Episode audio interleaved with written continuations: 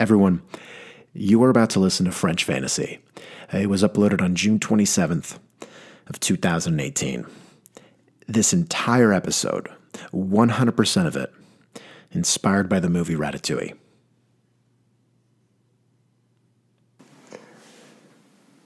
I've never been to Paris. I've been to France. I've been to Toulouse. I was 11 years old, but I've never been to Paris. Want to go very bad. Want to go very. One of my one of my biggest fantasies. Um, uh, I am cafe side outside. It's it's uh, April, a little brisk. I, I need. I mean, you know, I'm wearing um. Uh, I, I got a light scarf on, right? Uh, I chose not to shave just because I, I don't know, subconsciously thought I might need a little extra warmth. So I've got a very mean, you know, two day old five o'clock shadow. And my hair's fantastic. I've got sunglasses on. Arguably don't need them, but I have them on. Um, I'd like to think a charcoal gray long sleeve shirt and about four buttons only. It's like a it's a four button. I don't know what kind of shirt that is. Um, black pants that are a bit tight, not too tight, but no one questions it. But if someone were to go out of their way to look at them, they might think those pants might be too tight.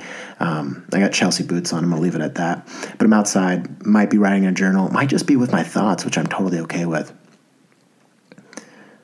Uh, cappuccino comes. I take a deep breath, and I realize, hey, I'm. It's April. I'm in Paris. Um, there was a song about that, and so I kind of chuckle. But I go on with my day. Anyway, that's my fantasy. I, I just told you a little bit of a fancy, fantasy. Okay. Um, I've never been to Paris, but I've seen the movie Ratatouille. I think seven times.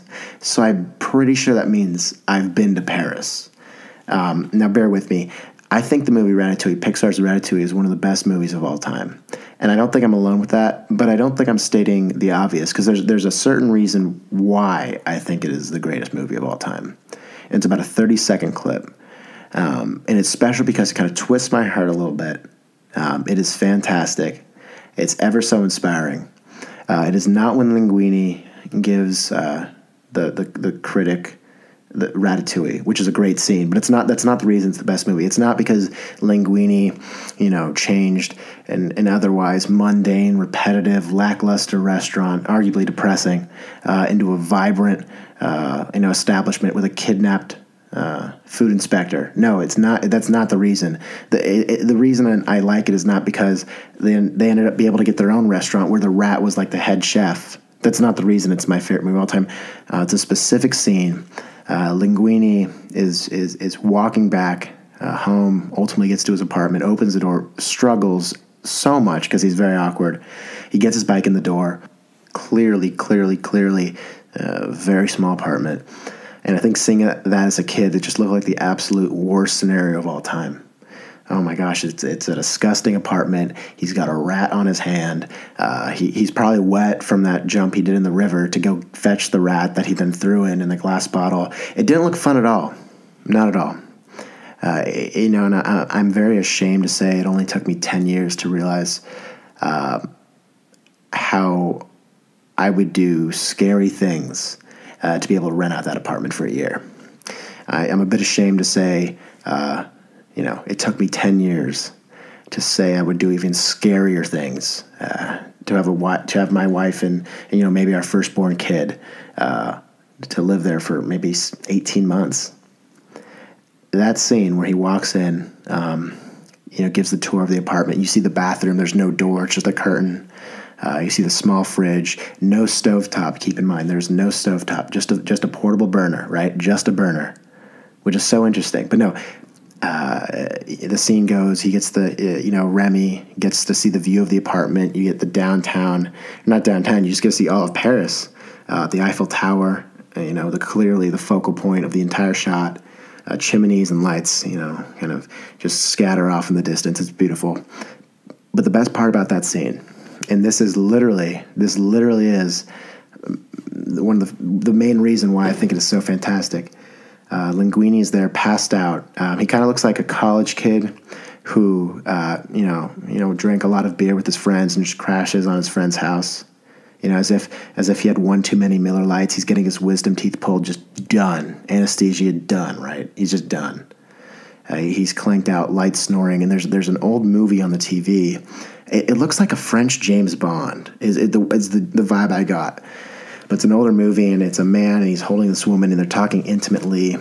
And as as the the shot, you know, from the movie kind of pans over Linguini, and you don't see the move anymore, the audio still is rolling. Um, it's funny. It's actually my background in the final scene. I took a screenshot, um, but it, he comes on the line, and, and, the guy's like, "I'm going to do my best, um, you know, French voice. I'm going to do my. Please bear with me." He goes, uh, "And what better place than to wait? Hold on. Sorry." He's like, "What better place to dream than in Paris?" And if I if I just turned a lot of people off there from this podcast, from my voice in general, I apologize. But he says, "What better place to dream than Paris?" That might have been so creepy what I just did. I'm so sorry. No, but he says, "What better place to dream than Paris?" And then you see Remy uh, in this cute little. I think it's an oven mitt. That that I'm. He sleeps in an oven mitt. Oh, that's cute. I didn't even realize that. He sleeps in an oven mitt, and he's overlooking the Eiffel Tower. You got the chimney tops. You got all the lights of all the houses. Uh, what better place to dream than Paris? Remy is living in dreams. He's cooking in Gusteau's kitchen. And it literally was just that scene, you know. And onto the left, uh, it's so cool. They have like a little. There's a little pen. There's like a little cup with some pens in it. There's some knives. I think a tomato or two. Let me let me expand this picture. It's, it's just absolutely beautiful.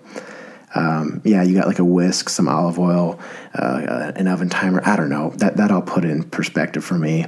So this fantasy that I have, where I would be cafe side, um, you know, I thought it just kind of ended there once I got the cappuccino. It actually doesn't end there because it turns out I'm not on vacation there. I actually live there for some reason. Um, and once I finish the cappuccino, I go upstairs to my small apartment with my amazing view. Uh, uh, you know, half a bottle of Merlot is just kind of graced next to my couch. Uh, we don't know when it was when when I kind of took it down, right? But it, it's there. Is it is it still good? Is it stale? Does wine get stale? We don't know. Uh, and I go and I take a look out. It's about 5 p.m. The sun's actually still pretty high in the sky. I take a deep breath and I realize this was all based off a rat, and that's when I call it good. Ratatouille, everyone, one of the greatest movies of all time, in my opinion. And, and I'd like to think many others as well.